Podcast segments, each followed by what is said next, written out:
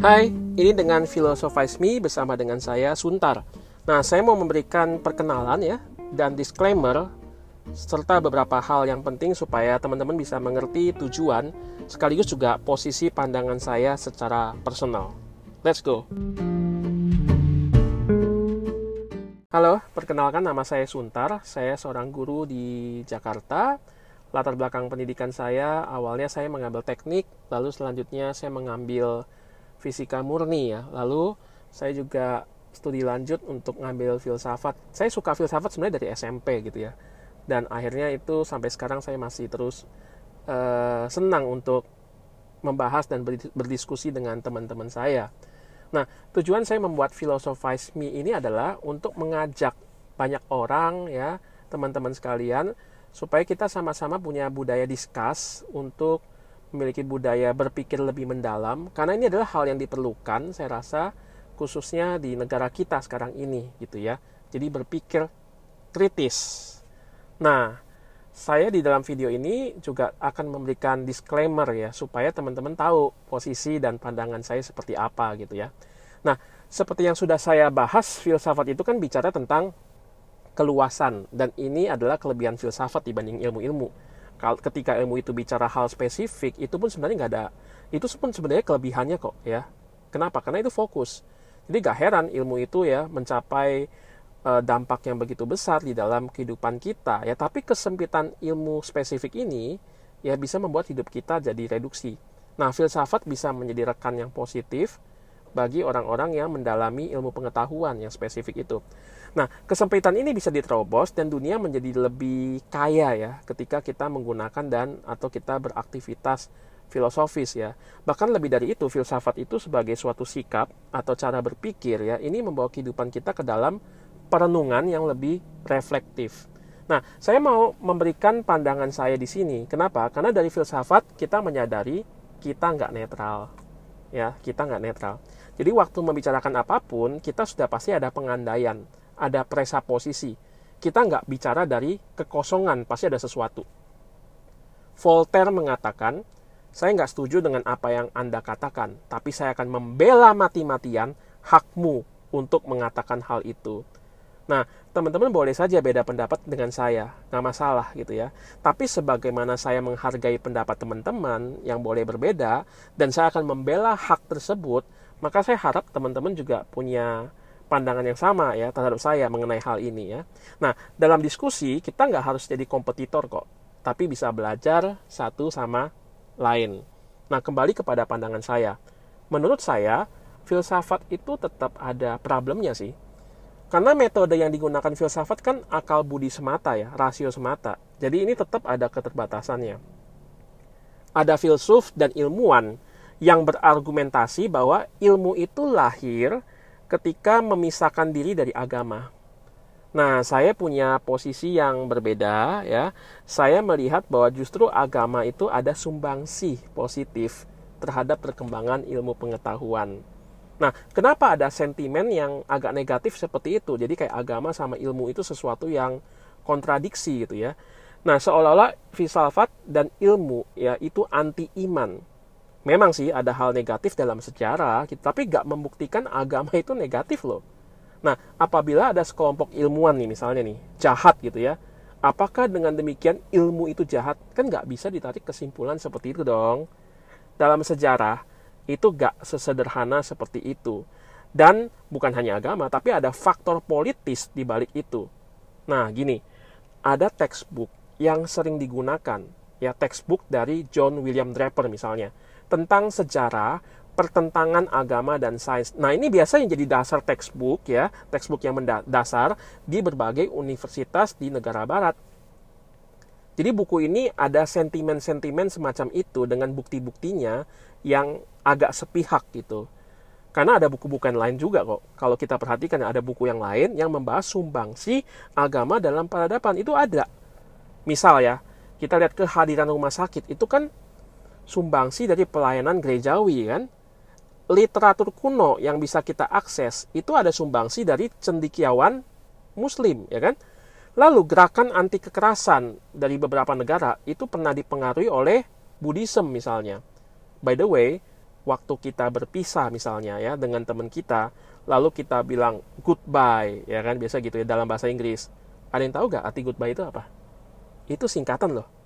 Ingat ya, bahasa Inggris modern ini terbentuk dari budaya orang-orang yang saat itu mayoritas beragama Kristen ya kan. Jadi goodbye ini sebenarnya adalah harapan. Goodbye itu singkatan. Singkatan dari apa?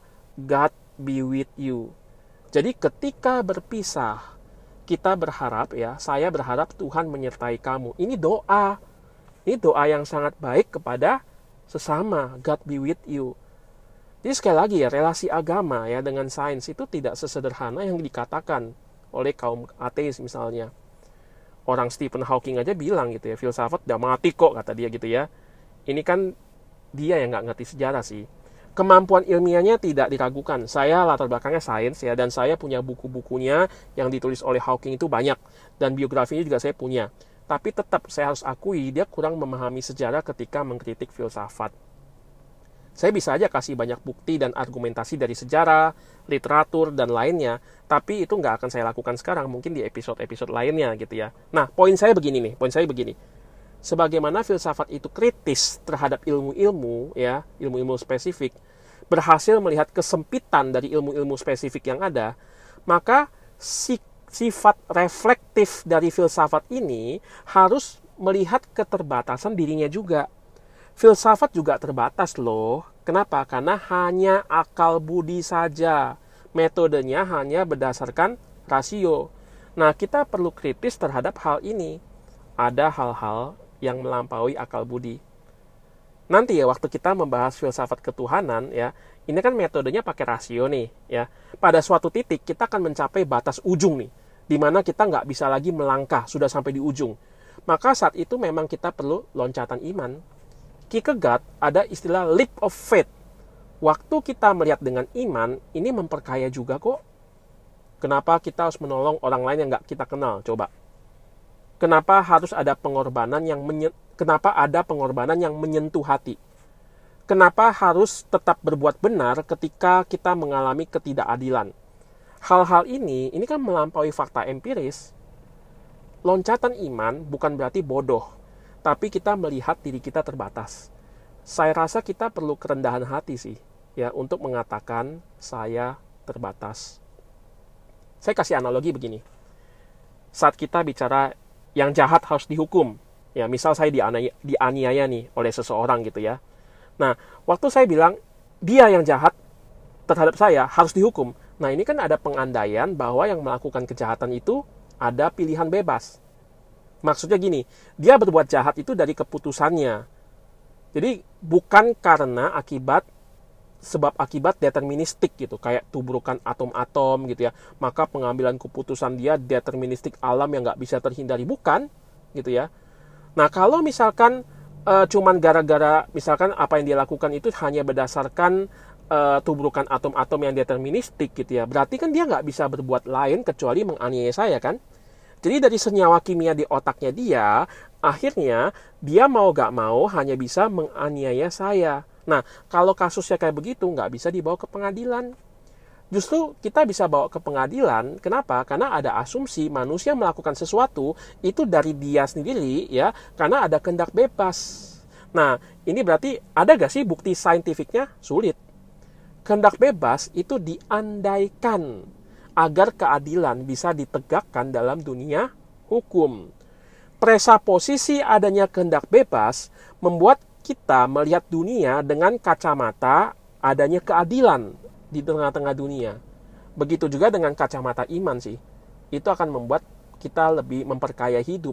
Again ya, Anda boleh nggak setuju, silakan saja. Tapi kenapa saya mau share filsafat dan mengajak kita berbudaya kritis?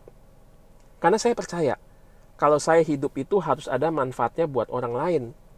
Dan saya dapat ini dari presaposisi iman bukan dari fakta empiris. Kalau saya cuma lihat dari fakta empiris, yang ada apa? Makan dan dimakan, ya kan? Singa makan rusa, yang ada cuma kayak begitu, tubrukan atom dan sebagainya. Tapi saya percaya ya, bahwa saya harus menjadi orang yang bisa berbagi sesuatu kepada orang lain. Nah, banyak pengandaian yang kita lakukan itu agar dunia menjadi bermakna buat kita.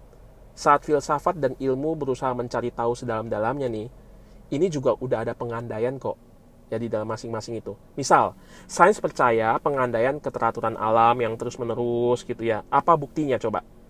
Karena sering sih kalau kita coba teratur, kita coba lagi eksperimen teratur lagi. Pertanyaannya seberapa sering? Tahu dari mana ini bakal kayak begitu terus? Tetap ada probabilitas ya bahwa itu nggak akan seperti itu kan? Ada kemungkinan dong, nggak 100% kan? Tapi ya kita kan yakin aja. Ya diyakinilah pengandaian. Sekali lagi pengandaian pengandaian itu nggak jelek. Apa salahnya dengan pengandaian atau presupposisi? Ingat, kita harus memulai dari sesuatu, nggak bisa mulai dari kekosongan.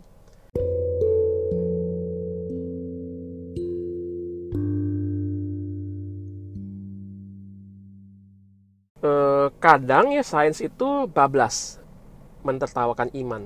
Ingat cerita tentang orang tua sama anak yang mempertanyakan tentang Tuhan gitu ya suatu ketika ada orang tua masuk dalam ruangan kumpulan anak-anak gitu ya. Lalu orang tua itu tanya sama anak-anak, siapa di sini yang pernah lihat Tuhan langsung? Semua diam. Siapa yang pernah mendengar suara Tuhan secara langsung? Semua diam. Siapa yang pernah menyentuh atau memegang Tuhan secara langsung? Semua diam. Maka bapak tua itu mengatakan kesimpulannya Tuhan tidak ada. Nggak bisa dilihat, nggak bisa disentuh, kita nggak mendengar. Keluar bapak itu. Lalu satu anak maju ke depan. Teman-teman, dia ngomong sama teman-temannya ya. Siapa yang pernah lihat otak Bapak itu secara langsung? Semua diam. Siapa yang pernah menyentuh otak Bapak itu secara langsung? Semua diam. Siapa yang pernah mendengar gerakan otak daripada Bapak itu langsung? Semua diam. Kesimpulannya, Bapak itu nggak punya otak. Nah, ini kan e, cerita klasik lah ya. Jadi intinya nih, intinya e, itu mau memperlihatkan sains itu ada batasnya know your limit itu penting ya kan tapi sebaliknya, bisa jadi iman menindas kebebasan berpikir bisa juga gitu ya. Nah harap ini nggak terjadi gitu ya. Iman yang benar ya, iman yang yang betul-betul yang luas gitu ya, itu memberikan makna hidup melampaui keterbatasan akal budi. Ya, filsafat dan ilmu yang baik itu juga meaningful. Karena bertanya dan mau cari tahu adalah hal yang kodrati kok dari manusia. Nah, saya bilang ya, filsafat itu terbatas karena gini nih. Filsafat itu kan kritis. Tapi kalau ini kita lakukan terus-menerus nih ya, maka kita akan mempertanyakan apa pun tidak berhenti-henti. Filosofi is always questioning the answer, ya kan? Ada saatnya kita harus berhenti sih.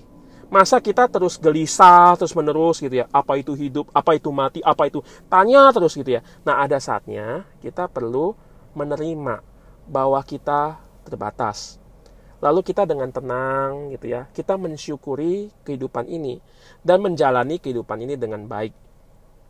Dengan posisi inilah ya, saya membawakan filsafat dalam filosofisme.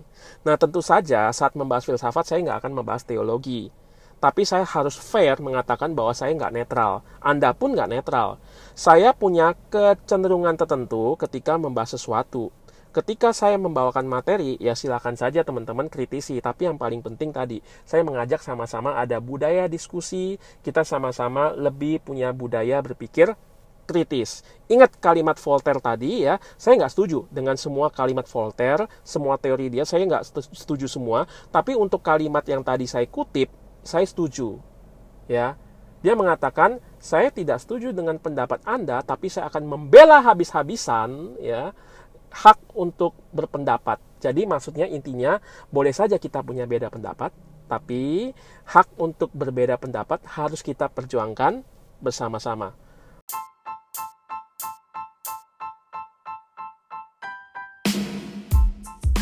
Mari kita sama-sama belajar. Bukankah ini juga semangat filsafat, yaitu reflektif dan kritis. Salam filosofisme.